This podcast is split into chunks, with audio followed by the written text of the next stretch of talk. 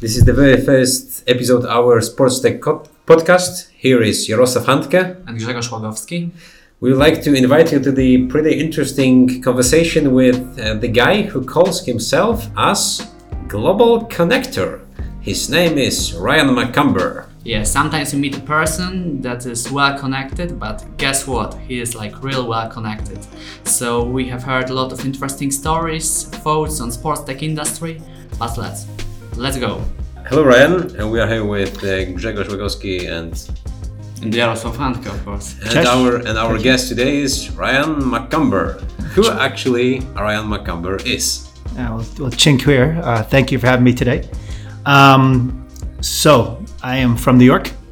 Uh, I've been working in sports tech for the past four years, and I mean, how much do you want me to talk about right now? Yeah, talk everything about it. Okay, well, so first came to Poland um, ten years ago. I was doing a project for for T-Mobile or for uh, for Era. I can't remember say that. For Era, uh, became before it became T-Mobile. Um, and I was then with Ernst & Young. Since then, I was recruited down to Australia to the KPMG office, and I headed up their telco media entertainment practice, and then in the management consulting space. And then I moved into sports tech about three or four years ago. Um, we started in Australia. We did a massive project in the US with the NBA. And through that, I kind of moved into a global sports tech role. So in general, do you consider yourself as a you know global sports consultant, or maybe you have any of your you know or any of your region of the world is your favorite one? Yeah, I guess I would. I wouldn't necessarily call it a sports consultant. It's more the tech side. So it's more innovation. So it's innovation um, that's affecting sports, media, and entertainment. So Um, what, what what did you what did what drove you to into sports industry? I just a love and a passion for sports. I've always loved sports. So I've always been in the telco media entertainment sector. So within that, even in the U.S., we did some work in sports with the NHL and some other things. But it was always within the big four. Sport makes up a very small percentage uh, of what we do. Um, but when you start to overlay sports tech, the eyeballs start to open with the partnership, and people start to realize there's a lot more money involved in sports tech. As an example, if you're talking smart stadium, then we talk smart precinct, then we're talking smart city. Pretty quickly, it gets much bigger, and eyeballs. 5G. Fi- 5G is coming with telco, and once you start talking streaming on the phone, now we're talking Orange and T-Mobile, and these are all traditional clients of you know the big four. Where a sports club, uh, Legia, for example, or whatever it may be, um, KPMG or PwC, yeah, it's nice. They might do the audit, audit or tax for them, but it's not going to be a big major project. But the moment you start talking streaming, now it's a could be a big project.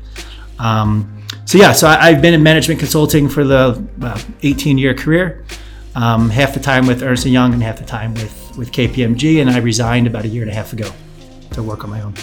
So I do understand that the reason was, was actually that that what you're doing right now is far much more sexy for you in terms of the projects you're having right now. Yeah, well, within that KPMG role, Global Sports Tech, I was traveling around the world, pretty much everywhere. We were running also a, a sports analytics conference everywhere and trying to push our projects, which are mostly analytics driven. Um, smart stadiums, we did a lot of work in smart stadiums. We did a lot of work on game scheduling. We do the NBA NBA schedule, which is a, a massive project. Um, but I started working a lot more with startups, and within a with the KPMG hat on, the startups a can't afford KPMG rates, and if they wanted to pay me, they wanted to pay me in equity, and within a KPMG hat, I can't really accept that. So while you can say it's sexier, you can say it's cooler. It's the, more the startup community as opposed to working with the big giant corporates. You also mentioned that uh, 10 years ago you were involved in uh, one project uh, with Era in Poland, the, so the uh, uh, company which now is called T-Mobile after rebranding. Uh, what are your general thoughts and insight about Poland's Polish actually telco industry 10 years ago and now? How would you? Uh, I, I know that at the moment currently you may not have the best knowledge how it works right now, but what are your general thoughts how it's changing here in Poland and globally? Well, I, I definitely do now because I get a SIM card every time I come back. Um, look, it's not as advanced as some other places, um, whereas the, the fintech sector, I think, is. Um, the telco sector, from a, a retail customer experience perspective, it's still kind of behind. I mean, I go to the store, I have to get a ticket, I wait for a long time. Um, it, it's just there's things that aren't ha- they're happening much much more smoother if I go to an AT&T store in New York City versus the Orange store here. Um, I, I, can go into a lot of detail, but I don't think this is really about the telco space. But yeah, look, it, it's still a long ways to go. Um, I will say from the, the banking sector, I think that's more advanced and more leading. I, I don't think the telco sector necessarily is one of the, the leaders here within Europe or the world, uh, at least from what I see. However, I think it, it, this is a good place to mention that here on the Polish market, like the Orange team responsible mm-hmm. for managing Polish uh, marketing uh, products, they have developed a dedicated product called Orange Flex that actually works a bit like um, let's call it Netflix kind of okay. product that mm-hmm. you don't have to sign a contract, but you just pay for it each month and you decide mm-hmm. like for what actually you are paying for, like you know how how speed, uh, what's the speed for the internet and stuff like that. Yeah. Look, I, I'm not a, I'm not familiar with that. As I said, I don't I don't live here permanently, so I don't have those products. But I'll say, you know, products like that were all in Australia. We had all those. They were all launching OTT products similar to Netflix. Um, they can't compete with Netflix because they don't have the critical mass, and they don't. You know, at the end of the day, it's Amazon Prime, it's going to be Netflix, and a few other players, um, Hulu and others. That it's just the big money and buying the content. At the end of the day, content is king, and the ability to make new content as Netflix can do with TV shows and producing those TV shows.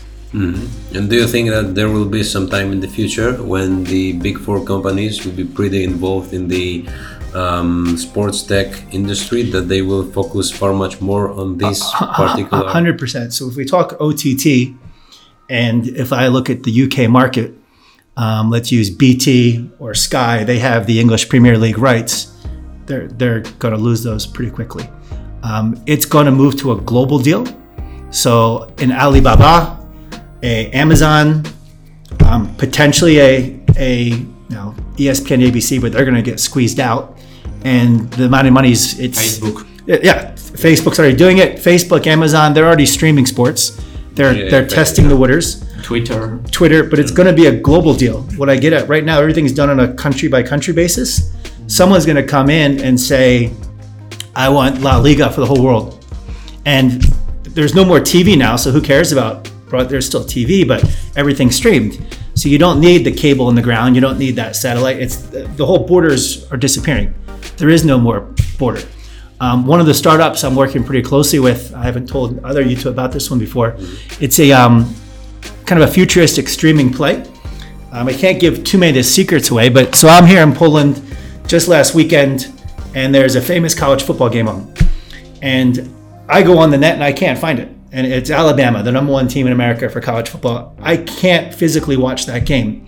So I go on my VPN, I try to get back to the US, and they're smarter now. They know that I'm on a VPN. They won't let me show it. I'm here. I, I literally would have paid $50 to watch it, and I couldn't watch it. There were, and the whole thing goes back to rights. And Lagardère, you probably understand this. There's all these broadcast rights. Someone has the rights to that college football in Poland, but they don't show it. And if it was there, I would have paid for it, and I would pay for it. And why can't I pay, you know, micro payments, one or two dollars to watch it? It's just money they're leaving on the table. So we want to go back to the the NCAA. It's not for all sports. I mean, for NFL, there's a Game Pass, so I can watch NFL sports. Um, Same works for NBA. Yeah, for NBA, I have Game Pass, NFL, so I can watch all those no problem. It's the college football or college sports, which are just as big.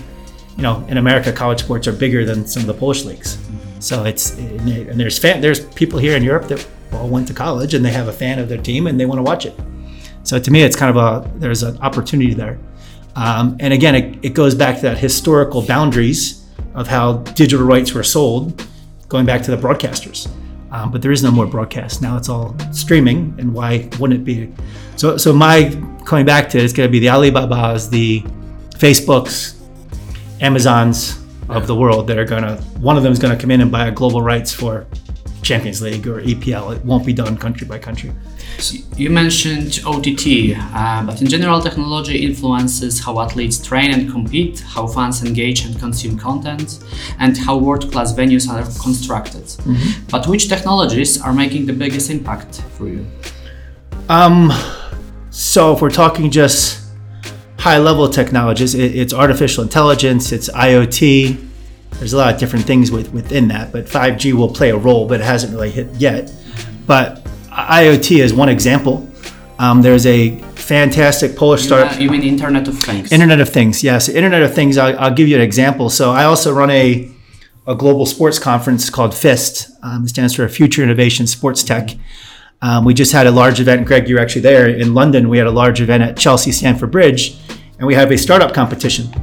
And that startup competition is divided, we have three tracks one focused on the fan and all fan experience, one track focused on athletes, high performance wearables. There's wearables now that people are companies like Catapult and Stats that all your soccer or football players are wearing in practice.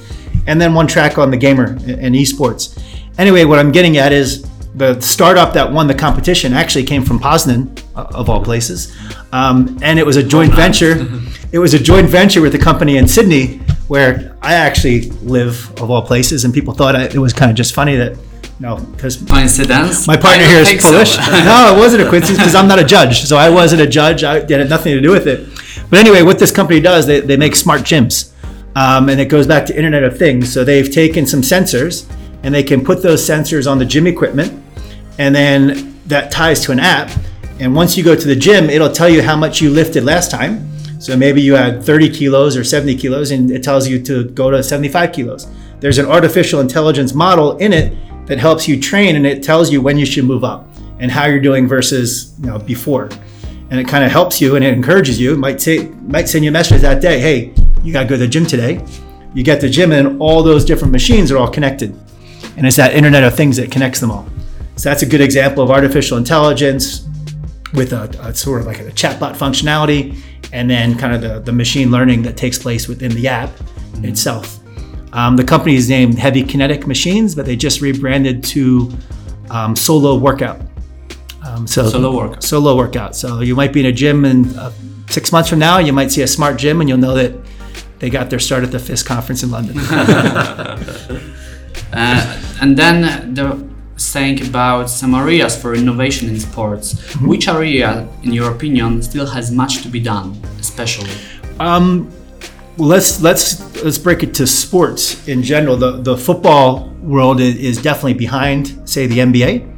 So, and then even uh, sorry, one yeah. thing, uh, yeah. because uh, you have been living for a long time in uh, the USA, so well, slow down. Saying f- football, yeah, you football. mean soccer or football? I mean soccer. Okay, so I, I, I, I meant soccer. So so so. Sure. I'm in, so I'm here, so I'll say the word football.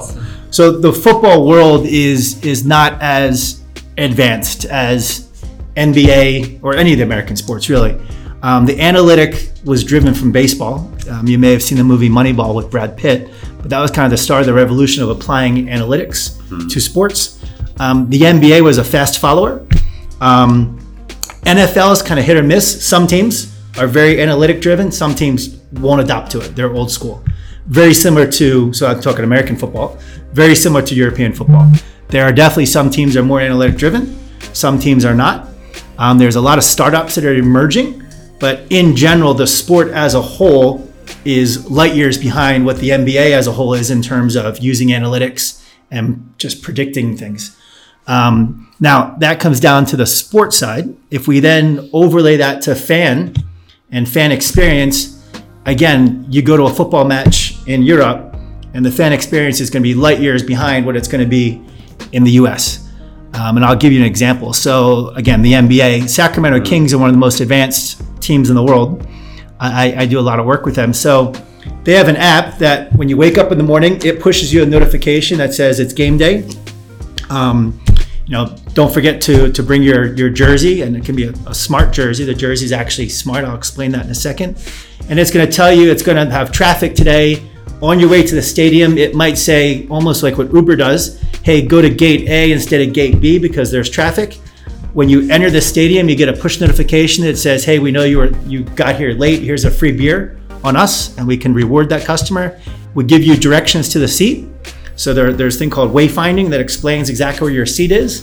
It may say there's an activation. Maybe there's a new Spider-Man movie came out and there's some augmented reality or VR activation.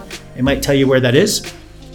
You sit down in your seat and three things that are happening. So the whole entire stadium is connected. Everything from supply chain to food to ticketing. We know everyone who came in. So first of all, everything's a digital ticket. So let's even step back to basics right now you still use paper tickets in some in some stadiums. Most cases. most Yeah. cases you can't trade the ticket you have to physically hand the ticket to somebody else the, the ticket in the us stadiums have all gone to 100% digital so you cannot get in if you have a hard ticket. Hmm. And that causes people problems because some people don't uh-huh. they didn't bring their phone or their phone's dead but they're moving to this. Not every hmm. stadium's this way yet but pushing everything to digital ticketing. Then there's the secondary market the StubHubs of the world SeatGeeks hmm. we can tell you what seat is better what seat has more sun what seat is going to be better view. You can see a picture from that seat all this stuff is coming but it's not quite here yet in, in football in, in europe. And i've done a lot of work with chelsea in the re- redevelopment of their stadium. These are all things they want to do.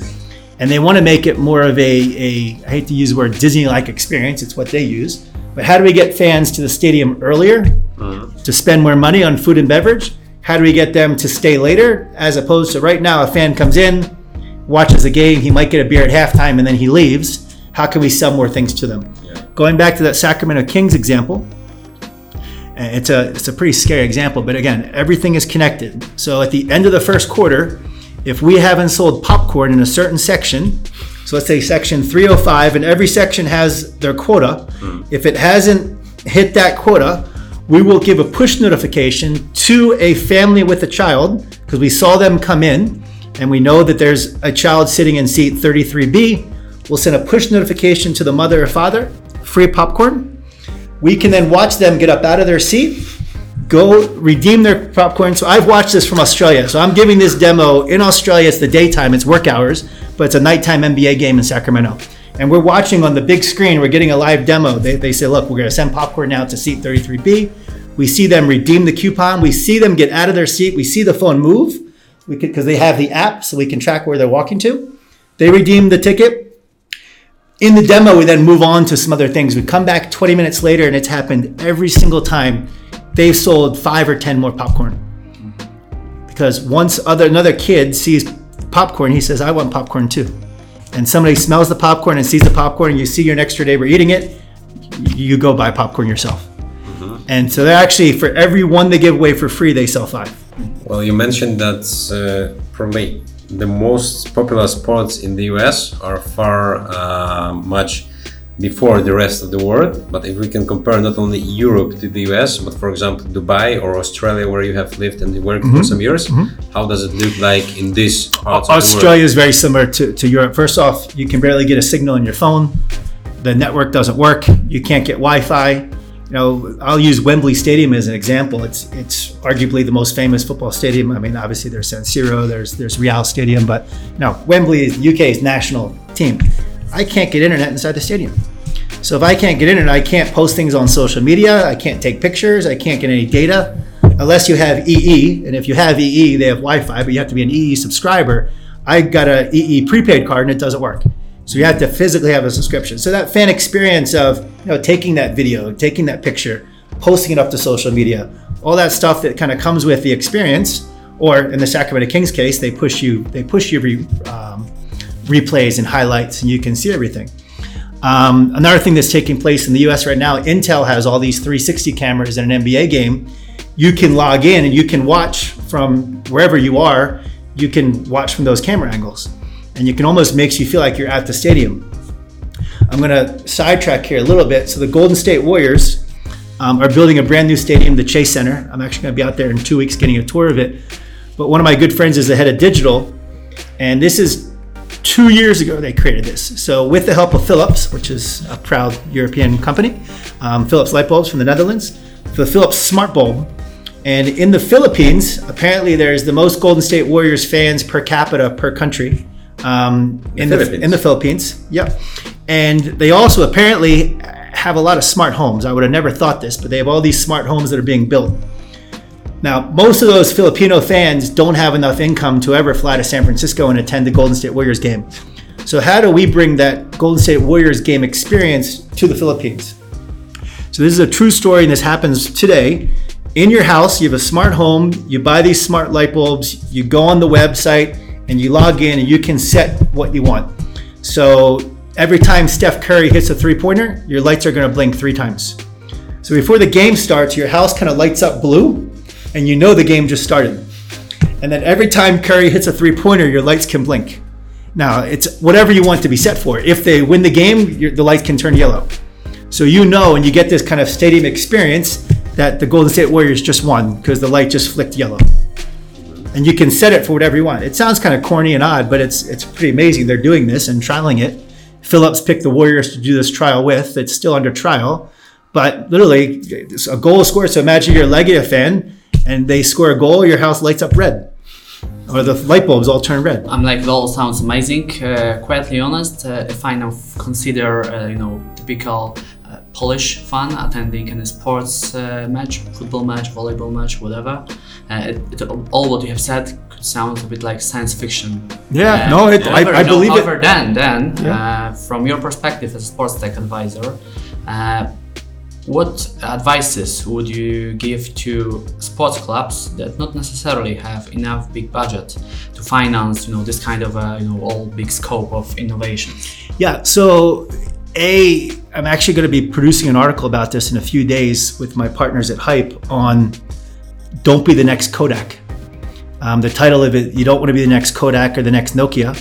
A lot of sports clubs in Europe just feel like they don't need to change, but if you don't innovate and if you're not adopting, you're going to lose that next generation of fans.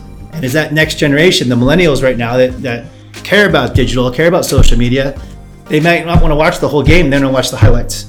Um, there's that attention span, um, whether you're embedding esports to it. So, so part of the advice would be to embrace innovation, to maybe set up an innovation hub or lab, have startups come and work with you. A lot of startups will do work for free. Um, I work with a, a, basketball team here. It's in the second division, Polish basketball called Dziki Warsaw, um, with Michael and I, Dziki, Dziki Warsaw. Um, and we're actually, I'm finding startups from around the world. We're doing things in the second division Polish league that the first division, Ekstraklasa is not even doing. You know, we're putting the games on Facebook Watch. We have an app for the fans. There's only 300 fans come to the game, but there's actually an app, and they're getting sent some loyalty notifications. Um, we're using analytics on the court itself, and all these startups are doing it for free.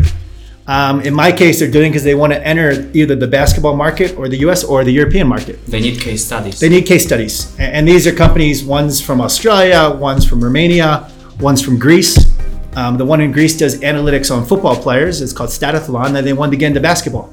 So we actually used this as a case study last year. Now they just did the FIBA World Championships of the Greek national team. So that case study got them there. So look, not everyone's gonna. You, you can only get free work for so long, but you know you need to adopt innovation and, and embrace it. And there's another angle I'm working with. Don't want to give it completely away, but there's sports clubs are now coming together to set up alliances around the world so they can share better practices and they can share some resources. They can understand what's working in the in La Liga and how do we bring it up up here to Ekstraklasa and vice versa. But you know, there's a lot of conferences and knowledge share, but it, it's out there. You need to adopt it. Well, actually, it all sounds pretty impressive. But what do you think about the real time when these solutions may be implemented in a global scale to football clubs, to basketball clubs, and so on, all around the world? I would say, what is actually the deadline after which it may be too late for some clubs to gain more funds from the new generation. Which I, I don't. I don't think there's a deadline. It's it's you know sooner than later. I mean, you don't want to wait too long. Uh, I'm working right now with the the Belgian national team, um, and in what sports? In football. Oh, yeah. So the Belgian national team in football. Um, I'm working actually through my old office, uh, the Capgemini office in Belgium. They actually reached out to me because of LinkedIn. So I was doing a lot of work in sports, and they said they had potentially a sports project. Um, but a great example here, again, this is Belgium, a small country. They just turned over their sponsorship um, a couple years ago and they just rolled it over. So the last 10 years, the same contract with Jupiler Beer, with ING, they just renewed it. 10 years ago, they weren't the number one club in the world.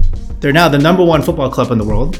Eden Hazard has social media following like crazy. And that ING logo on their kit, if somebody takes a picture of him and now it goes out on social media, onto Facebook, onto Twitter, and, and whatever, millions and millions of people are seeing that. There's a value to that. Um, there are startups out there, two, two new companies, one's called GumGum and Hookit, that can do a valuation of all that social media valuation. And literally, I'm just going to make up numbers here. These aren't real, but we're going to ING saying, look, you're only paying us 8 million. The value of what you got is 45 million. And how do you go back to them? And the Belgium team is now realizing, you know, we need to innovate. They, they hired a, a gentleman from the telco sector, and they're going through a whole process right now of revamping how they do sponsorship. And I helped them talk to the Golden State. They talked to the Warriors. They talked to the New York Yankees. They made a bunch of calls all around to do some benchmarking, and they realized that they got to do it differently because of social media and that value that social media brings there. And obviously within Lagardère, you guys are all over that and you're, you're across it as well. Mm-hmm. And then on the other hand, what's holding back sports tech adoption? Like monetization? Yeah, I don't, I don't think anything's holding it back. I think it's moving super fast um, everywhere around the world. And I, I wouldn't say, you know, obviously it's, it's budgets and only so much that clubs can do. What about risk aversion? in football and in certain clubs, and again, I'll go back to American football, there, there's absolute risk aversion. And there's an old way of doing things. And there's coaches that are in their old ways of thinking. And you know, sometimes these ways are right, but other times they, they don't work. I mean, two great examples the, the New England Patriots in American football are one of the most famous clubs. Their coach says they don't use any analytics, he does everything. Where the Philadelphia Eagles, my team, is all about analytics, and we actually just beat them in the Super Bowl and they they're we're unconventional. Things that you would never do on on fourth down and something we're going for it. We're doing things different. The whole league has never done before but it's all driven by analytics and percentages tell us you know it's better to do this. And it's changing. Now on the flip side sometimes you can go too far. You know there there's some sports have or my baseball team is too analytics driven and it backfires. To me it's a it's a mix of both.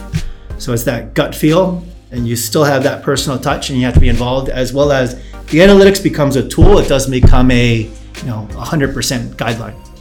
And, and i'm just using analytics as an example. We're talking tech and innovation. I'm just using an example of you know on the field itself.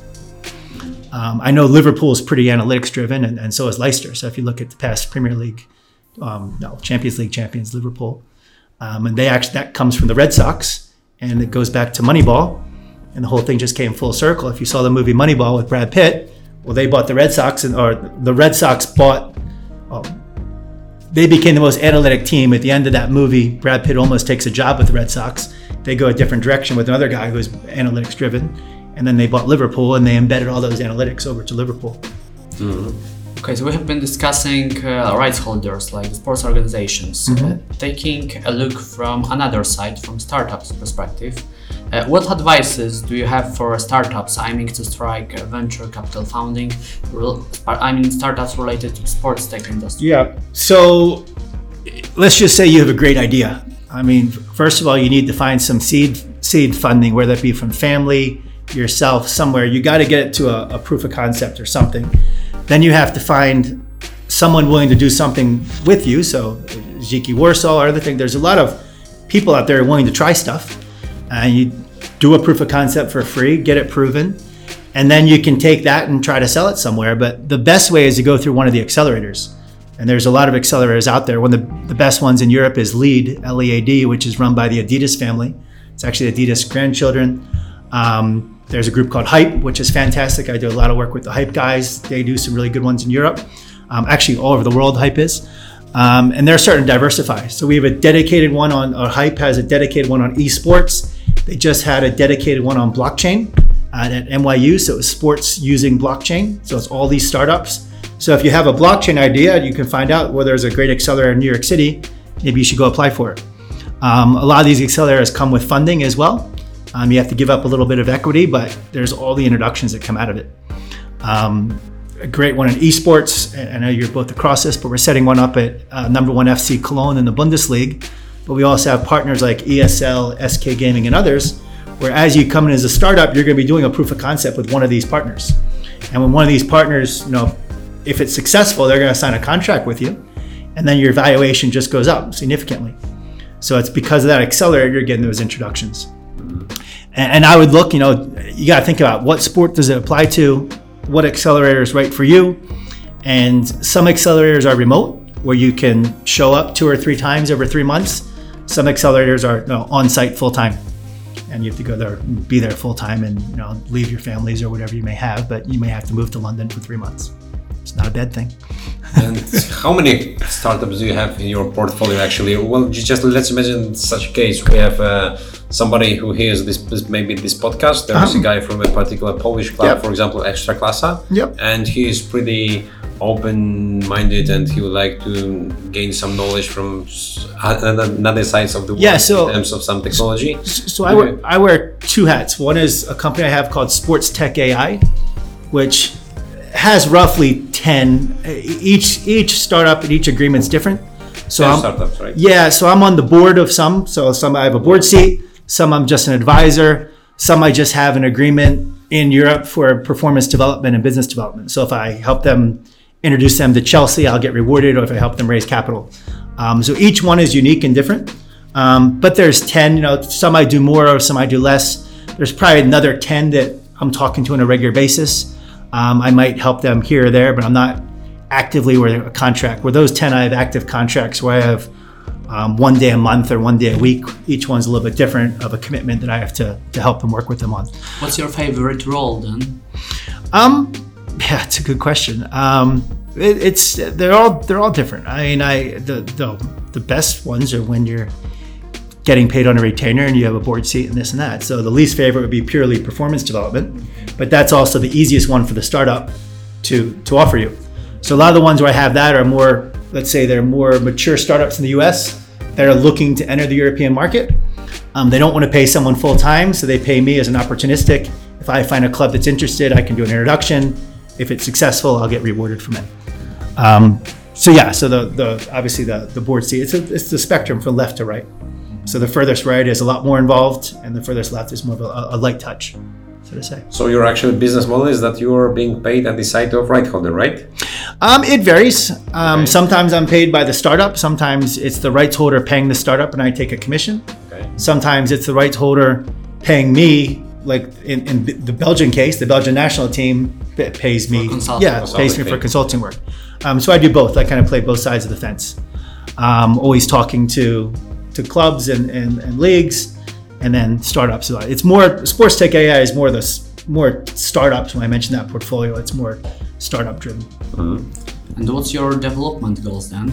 Like, what do you think uh, the future will bring for Ryan McCumber? Oh God, I, I, I don't know what tomorrow is going to bring for Ryan McCumber. I don't think that far ahead. Um, look, it, it's it's a great question, and and from a management consulting, I should have a proper three year plan, five year plan, but it's moving so fast. Um, and then the FIST conference. So part of my time is pushing FIST and making FIST bigger around the world. We're planning actually a conference potentially in Warsaw for, for next year. I'm talking to a conference in the Middle East. I'm talking to Dubai and Saudi Arabia. I want to do one in Brazil. I'm talking to between Rio and Sao Paulo. But that conference series allows me to meet all the speakers and all the people. So it's actually how I met Greg. So we had Greg speak at our London conference. Greg's an esports expert and he spoke at the London conference. And now I'm here and Greg's helped me out with other things. So it allows me to build up that network. I can pretty much call any speaker in the world. So if the London conference, I called up to Liverpool, they want to speak, or you know, guys from Chelsea, and I'm calling them to speak at a conference. I'm not calling them to sell them something. And then when they speak at the conference, we have a VIP speaker dinner the night before. You get to meet them all. You have some drinks, and then I can say, "Oh, by the way, you know, I have this one startup. Are you interested to learn more?" And once you get to know them, so it's a great way to build the network, and then to be that quote unquote connector. And that's kind of how I see myself as kind of that global connector. And then, more importantly, it's the global basis that I bring to it mm-hmm. a lot of startups in Europe don't really need help within Europe. Um, having said that, if you're from Poland, you might need help to get down to La Liga. But you know, if you're in Madrid and you probably don't need help within the football world, but where you do need help when you want to s- switch over to basketball and you want to come to the NBA, you want to go down to Australia for rugby or for cricket. So the beauty and the value that I bring is is that network and those connections in all the continents, including China. I just actually had a call today with a startup from Slovenia um, I'll give them a little plug. It's called Fan 360. Um, but it's all about football and, and sports, and they're about to announce. I can probably say it right now. This is going to be announced tomorrow. Buffon, uh, Gian- Gianfranco Buffon, the goalie from Italy, famous Italian goalie. Um, the Buffon? most, yeah, Buffon. Buffon. How do you say it? Buffon. Gianluigi Buffon. Gianluigi Yes, Buffon. yes, yeah. yes. So he just signed on to be one of the co-owners, and is going to be announced tomorrow in the press. And they have a big press conference tomorrow. But he's behind this app and he's helping to push it. It's all for fans, and he needs help. It's it's football only, but Kind of a credibility, it gives credibility. it gives credibility. Yeah. So as your startup, you want to if you can get onto those, you know, one famous athlete to then come on board, give him 20% equity, but then he becomes a spokesperson and he comes on board, maybe makes a commercial, and whatever it may be. And, and a lot of those athletes. So a whole nother piece to this is life after sport for the athletes. So the athletes, as they're about to retire, they're looking for the next thing to do. Um, in in Australia, I did a lot of work on this, where you don't want those athletes to invest in steakhouses or a, a strip bar or whatever it may be, which they naturally enjoy. But they're all starting to look at sports tech, and they're looking at sports tech from threefold. And in the NBA, all the players are starting to invest, and they all want to go to San Francisco and get involved in the Silicon Valley thing. But they can invest. They can also become a spokesperson. They can also just try it. You know, a lot of times they, they needed somebody to try the product. Um, so getting those athletes, it can be you know everything up from Lewandowski to some other play on Legia, but you get them to get involved, and they're all looking to get involved. This is like the cool thing. It's it's something that's interesting to them and something they understand. Kind of got sidetracked here a little bit, but back to Fan 360. On the call I had today, he really wants to enter China. He doesn't know anyone in China. So I have three companies I'm a part of. Um, there's actually one is partially owned by the the Dutch. I think he was a, a striker, Wesley Sneijder. Yeah, Um, yeah. I think he's may, maybe retired now, but he's a co-owner. He's a co-owner of this company in China. So I just had a call with them the other day, and what they want to do is find the best football products, and they want to be their licensee or franchise. They want to own it in China and distribute it all around China. So I'm going to connect this guy tomorrow. Like a win-win relation. it's a win-win. So I'm, I'm able to connect this guy to Wesley Sneijder's company, and they might be their Chinese representative, and I'll take a cut of everything that gets sold. But it's that you know, knowing that China market, that the value that I bring. So it's all about the net network you have. It's networking, and as I said, I view myself as a, a global connector. I think it can be a title of our podcast. It's all about networking. Yeah. yeah. like during uh, your conferences, you for sure have exchanged a lot of knowledge and experience with uh, speakers from all around the world. So, how much, in your opinion, do the global trends like global warming, uh, zero waste strategy, or data protection influence sports tech today? It's, it's a great, great question. Um, so green is a big topic, and all the stadiums are really becoming very green. Um, Amsterdam Arena now is called the Johan Cruyff Arena, if I'm pronouncing his name right. Yeah. Um, that's one of the most advanced for, for energy. They actually created a separate energy company from all the energy they produce in the stadium, and everything's about green. And, and Holland as a country is a very green country, but they went to, you know, from bike sharing to Yeah, all kinds of stuff. very green country. Yeah, but it, it's that that stadium is looked upon in the world, including the U.S., as you know a, a beacon of being very green. Um, Philadelphia Stadium in the U.S. is all solar energy, and everything's run by solar. Um, so yeah, it's a big topic. But can you see such a trend in example when pitching some startups to venture? Yeah, a- a- absolutely. So again, the Amsterdam Arena just had um, innovation competition, and there were three pillars. One was how can we make a greatest fan experience from the moment they wake up till they go to the game and come back home. So it's all about that journey, and you know, getting a free tube ride or getting a free train, everything connected. Um, another pillar was was all about green and green energy, and it was do you have any ideas to make the stadium smarter um, from a um, uh, a green perspective. Um, data protection, obviously, with GDPR, um, a big issue for the US startups that have apps and other things. It's very different over here on how you can apply it. That Sacramento Kings example that I gave you, that might not work here um, from a protection industry. So they all have to be aware of it. There's a lot of things happening in the US and some things I think I just read the other day. I think it might have been Man City. They implemented facial recognition and they had to kill it because too many people were complaining of you know somebody watching me and knowing where I am. So sometimes it can go too far, but you know, the world's moving so fast and you know we'll see. Of, of all places, I, I when I was in San Fran last time, I was shocked to hear that the city itself has banned facial recognition. And you would think if anywhere is going to have it, it would be San Francisco. But the government, the mayor, and they they banned it all in all the government buildings. Yet, you know, you walk into Facebook, it's all going to be facial recognition. They know everyone there. While we're on facial recognition, I'll give another plug to my startups. It's called Edison AI. It's out of India, of all places. Um, I met the guy at my conference. He approached me two years in a row. I just didn't have bandwidth for him the first time, and he, I, he finally had something. In the beginning, he really didn't, but then he had it. They used facial recognition, and his first product was a soccer product. he can un- he measures all the players from the broadcast using their face. He can then put stats and overlay it on the TV or an OTT product above their head. So, for example, Like playing. just like playing a video, just like a video game. And you can see above their head, and we can start to put maybe their how much how far they ran. You can start to put betting odds. You can put whatever you want.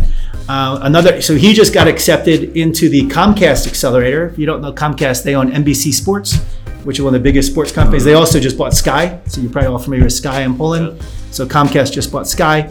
Um, so within NBC Sports, they also, they have all the rights to golf. And one of the trials they're doing is we can understand the facial recognition of the golfer. We can then identify the club that he just used. And let's say it's Tiger Woods or Phil Mickelson, whatever it is. We can see that club on the overlay. You can click on it and say, I want to know more about that Callaway. And then you can go buy the club. So it kind of brings it into a, a merchandising of seeing what happens Commerce. and overlaying that, that commerce and that click through. Now, it doesn't work on traditional broadcast, it has to be on OTT, but it's that OTT layer. And all the new cable boxes for Comcast that are all coming out now are all o- over the top. They're all um, online. So every all the new cable in the US will have this capability. We're also doing it for so three on three basketball is a, a big thing now. Um, there was just a tournament going back to to Dziki. Michael just ran a big tournament here in Warsaw. We had one of the first three on three tournaments. Um, a lot of people don't know who the, the players are in this, but three on three basketball is picking up. So we didn't quite get it ready for this year. We'll have it for next year. We're using that same functionality Edison A ha- has. We'll do the facial recognition, and then we can put some details above you of the backstory. You know, click on here. You can say where this person came from, what they did, who they played for. You know, did they play in college in America? Did they play in the NCAA? Maybe he played in the NBA. But you can start to tell that backstory of who that person is and bring him more to life. So it's pretty useful both for fans and analytics, right? It's it's this is more for fans, but there's definitely an analytics version. His product he's pushing on the fan side. Mm-hmm. I I know of another product in Australia that's pushing it more towards the high performance side mm-hmm. to understand how fast they're running or what they're doing. Mm-hmm. So uh, when talking to some accelerators, like mentioned Hype, Mm-hmm. uh, what is your take on valuation process of sports tech startups? Like how do you, how do you judge whether a startup has the potential to grow or Yeah. not necessarily? Look, I mean, valuations are what they are. Um, whenever I look at a startup, I want to see, you know, who did the valuation, who was behind it. Was it a KPMG, a PwC, or Deloitte? Have they put their stamp on it? Um, what's it being valued at? A lot of startups don't have revenue coming in the door, but you know, that valuation is a, a mix of you know, professionalism, accuracy, and also a thumb in the air of what you think it's worth and how do you value it. And I'm not an expert on it by all means, but that's one of the first things I look at was you know who actually did this, and you know, yeah, I, I don't. From a advice perspective, I would bring in a, a professional audit firm and have someone who's highly experienced, and that's where the, the accelerators come into play, and they can help out with that and introduce you to the right people that can help with that. Mm-hmm. Uh, one off topic, uh, you have mentioned uh, Michael uh, when Mm-hmm. you have been describing Dziki Warsaw. Uh, Michael, I mean uh, the owner of Dziki Warsaw, Yes. that will be another guest of uh, Exactly. our podcast. Ah, fantastic. Uh, therefore, uh, for sure, all our listeners will learn more about uh, Exactly. Dziki Warsaw. And your collaboration collaboration with Yeah, I'm, I'm the chief innovation officer of, of Dziki Warsaw. another position.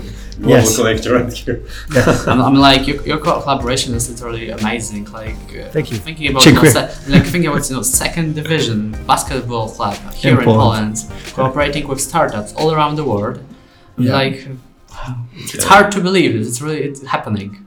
Yeah. And like I said, startups from Australia, Romania, and India are doing work for a Polish second division basketball team. Just just think about that for a second. I, remember I attended your conference uh, that was taking place in London at Chelsea uh, Stadium, and I remember that you know there was like a lot of people from all around the world, all top minds, and you know there was this, this contest for startup startups, uh, and the main prize. To, to cooperate with Dziki Warsaw. It's Yes. like, well, whoa, it's, it's big, it's big. yeah, yeah. We, we offered that to them. So uh, obviously, uh, the heavy kinetic machines that doesn't really apply. But that was one. I don't want to say the main prize. The main prize is free sponsorship at other events. But one of the prizes was a free trial with Dziki Warsaw if you want to. And Actually, what about the rate of uh, actually how many clubs have already got in touch with you in terms of collaboration? For example, the clubs like Dziki Warsaw and Global. No, not, not really. They don't necessarily. I mean, Dziki, I was, I was introduced to a friend. It was actually at age 15. We had a gallery opening, and one of my friends said, I have a friend that runs a basketball team. You should meet him. Um, but yeah, it's not like clubs are calling on my door left and right. It's more me talking to them, opportunistic, of here's things they need to do. Um, it's, it's not first and forefront on these clubs' minds to start to do innovation. But when they do, uh, you can always call me, and I'm more than happy to help. And, and it's not just me. I have a, a, a partner in London and a partner in San Francisco as well. We all operate independently, but we kind of work very closely together. And, and you know Sam in London. Yeah. Um, I, I want to do, uh, do you have more questions? I have a couple of things I want to talk about. If unless you We have a number of questions. Okay. Of course. Yeah. Go now. Go. Well, Go. I, I know that this is more of a, a fintech traditional Yeah, actually, podcast. this is exactly something I wanted to uh, Go ahead. switch into. Actually, Yep. yeah, you, you, you mentioned that uh, there are two. Um, actually, there are two companies like or more more even startups like DraftHedge.com and the second one is PropSwap. Yep. If you can explain something more about the Yeah, so so let me just even step back for the audience here doesn't realize that gambling has been illegal in America from the beginning of time, unless you're in Las Vegas. So part of the allure of Las Vegas was as a person myself, I can go there and I can gamble. Um, otherwise, it's done on the black market. Don't, don't get me wrong, we all still gamble in New York City, but it's done illegally with the mafia, basically. Um, and you might get paid, you may not get paid.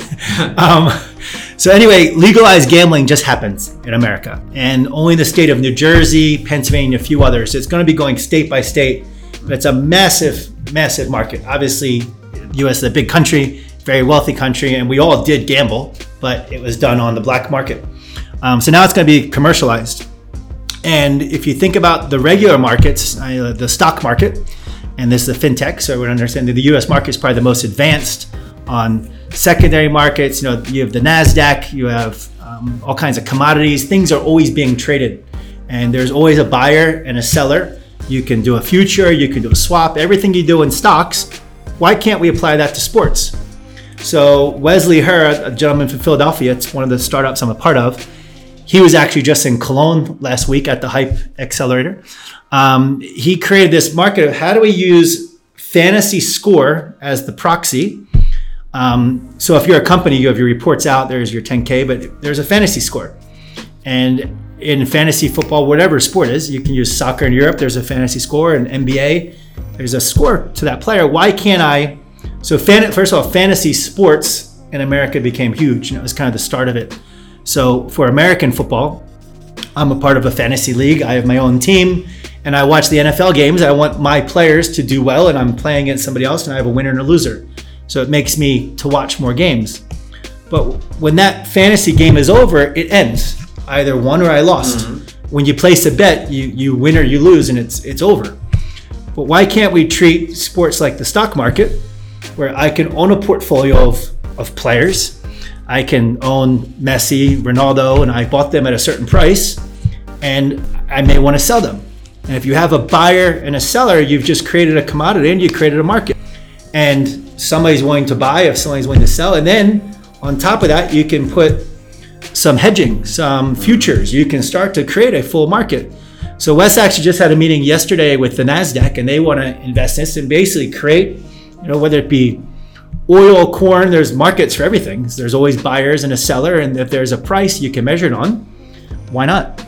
And it's it's basically betting, but you're betting on the future of that athlete. And somebody today It's kind of a fun ownership. A bit. fan ownership. It's a bit. They almost there was another company. It didn't work where the actual player put his career. He is as an entity became a startup and he raised capital where people bought his futures for his career. So if he signed a mandatory contract, he'll have to pay them back just like share owners. So him as a player was a startup Where did it happen? in the U.S. A a couple Of football players did it. So football players did it, but it didn't quite pick up. Um, but this is the players don't have to be involved. We're creating a market again. Now this is a fantasy value. You can get the players involved, but now you can start buying and selling. Um, so he's raising capital now. The product doesn't exist yet, but it works. Uh, we've tested it. Um, he's, he's actually the, at Princeton University. they're using this as a class. They're using his product to teach the stock market. So they're te- showing it and they're kind of kind of gamify it because everyone understands sports.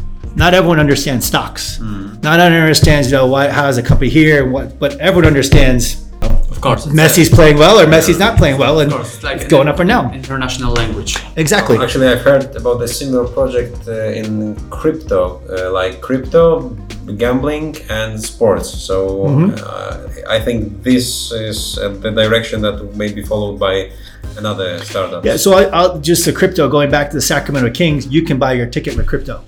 You can buy food in the stadium with crypto. It's all through a company called BitPay. It allows you to pay with crypto in this, and it's all the whole West Coast is people are paying inside the stadium with crypto. And you know, there's a lot of shady things with crypto. There's a lot of these things funds don't work or not going to work, but you know, it's the future. Now that's way beyond anything that's going on in Europe in football. Uh, believe me, you can't pay with crypto at Legia here, or maybe you can. I'd be surprised. maybe you can. I, I might say, okay, I, I, I disagree. I didn't realize. But coming back to that's draft hedge, prop swap. Going back to legalized betting now. Now people are placing these bets, and let's say I placed a bet for twenty-five thousand dollars that the Eagles are going to win the Super Bowl. The Super Bowl is not until January. And let's say that I realize one month down, hey, I don't like the bet anymore, or I need cash. I wish I could sell that bet. Well, it creates a secondary market for that bet. And now someone might want to buy it. So you put it up there onto like uh, um, an Amazon, and I want to sell this, and someone then wants to buy it. And you're now selling and trading your bets in this one kind of marketplace of buying and selling bets that occurred. And there's always someone that wants to double down. There's always someone that wants to get out. There's that whole market. So it's a secondary market for betting, which, if I come back to ticketing, a company called StubHub revolutionized the ticketing market in the US, that secondary market. So again, it was called scalping in the US. If you owned a ticket, you couldn't resell it, it was considered illegal. Um, but people, What about the legal perspective of prop swap? yeah, it's completely legalized. It's Legalized. again only in the states where betting is legal. Yeah, yeah. But yeah, you can you can resell it, not a problem. And it, it's passed in like in New Jersey right now where It's they're like a bet on a bet. it's a bet on a bet. So then probably it there can be done bet on a bet on a bet on a bet. It can be 20 times. you can just keep selling it if someone wants to buy it. I mean, in the mortgage, there's secondary markets right now where, I mean, people buy the mortgage and it's sold and resold and refinanced, and people are rebuying it all the time in those markets. So, on Wall Street, there's those secondary markets that occur on everything, and there's always someone looking to be more conservative and somebody looking to be more risk. And some people are more bullish, and some people are more bearish. And it's it's it's just happening. Um, so that's prop swap. Again, just getting off the ground and, and it, it's there. But once the whole entire U.S. market is all gambling, you know, th- there will be a, a, a market for it. They won't make as much money as the people selling the actual original tickets, but there'll be a market for it. Yeah, actually, we are slowly moving into the end of our podcast. So Okay. at the end, uh, maybe Greg would also have a question or two. Uh, I would like to ask you about your uh, view on the Polish market in terms of sports tech. You're traveling all around the world. You're meeting dozens of people from different industries. How do you assess the Polish sports tech market, if we may? Even... Does it exist Exactly. or not? Exactly. Well, it absolutely exists because the winner of FIST London came from Poland. So 100% it exists. From Poznan, right? From Poznan, yeah. Um, look, I've come across, there's definitely some startups here. I just had a good meeting yesterday with Legia and talked about some things here. If it doesn't exist, it's going to exist soon. Um, part of what we want to do with FIST is to encourage that innovation. There's a lot of startups coming in Poland. Is it like Berlin? No. Is it like London? No. But the beauty of Poland is it's a great country for developing for software. It, it's cheaper labor, but a lot of software development goes on here. And with that software development, there's no reason why the startups can't come with it and can't apply to sport. I'd probably say the first generation is applying more to fintech, and we're in a, an office of a Yeah. fintech place. Um, and Poland is known for it, its fintech. Um, even in Australia, the KPMG partners in the banking sector made a few trips here to Poland and and To learn how we work. to, it, to yeah. learn what was going on, and they would come back shocked. I mean, how, how far behind Australia was. Um, I don't pay much attention to the fintech other than you know my, my credit cards and stuff like that, but I can't give you real examples. but it's coming, and, and I, I'm pretty sure that it's going to be here. That company, Fan 360, I just mentioned, that comes from Slovenia, so it's just next door, and no one's going to say that's more advanced than Poland. Um, so yeah, so I I think, look, I think Poland has a, a massive future. I think there's a big market, um, and I think it's you know there's going to be a sports tech market here. Um, and if not, for those on the listening, um, create one. Um, I'll kind of leave it at that. Actually, That sounds optimistic. yeah, no, I'm and I want to do a conference here. And if it's not the conference I'm going to do here, if it's not, we want to identify Polish startups, but we also want to bring the startups elsewhere to apply to the Polish market. You know, bring in the companies from Australia, yeah, and have them you know, try to sell stuff here. Um, but a lot of it, you know, when these startups, if I'm a, if I own a, a, a football club in Ekstraklasa right now, you know, when you deal with these startups, it's not that much expensive. You know, like, like I said, you can be putting in an app pretty cheaply. You can start to do loyalty programs. You can do push notifications. It doesn't cost much. It, it, it's more time and effort than it is dollars. Yeah, so I think we can slowly uh, come to the end. Well, actually, it's still not official, but we may uh, actually uh, mention about it that next year in the spring we're about to organize. Not, an not official. We want to. So it, it's it's it's in the plan. Yeah. Um, we don't know date or time Yeah. or, or venue, but we're having some discussions. In Um, case anyone is interested, Exactly. where, where, where to search for any information? yeah, you can go to um, www.fistglobalseries.com. Um, but the best thing probably is just to find me on LinkedIn. Yeah. Um, Ryan McCumber. Um, I don't know if there's so it's R Y A N and then McCumber M C C U M B E R. like the end of Cucumber. Exactly. exactly. Correct. yes. Or e- alternatively, some somebody may also try to type in Google like global global connector, and then the result will be Marianne McCumber probably. Potentially. Potentially. Right, Ryan. So it was great to have you here. Thank you. Uh, Thank you. It's Dziękuję. pleasure to. Oh, dziękuję także. It was pleasure to Yeah. uh, have this podcast with you. Great. And then you know, I hope that. Uh, We'll we'll be back on here in the spring to promote Fist. yeah. exactly. Excellent. Thank See you. you soon in Poland. Thank you. Cheers. Thank you.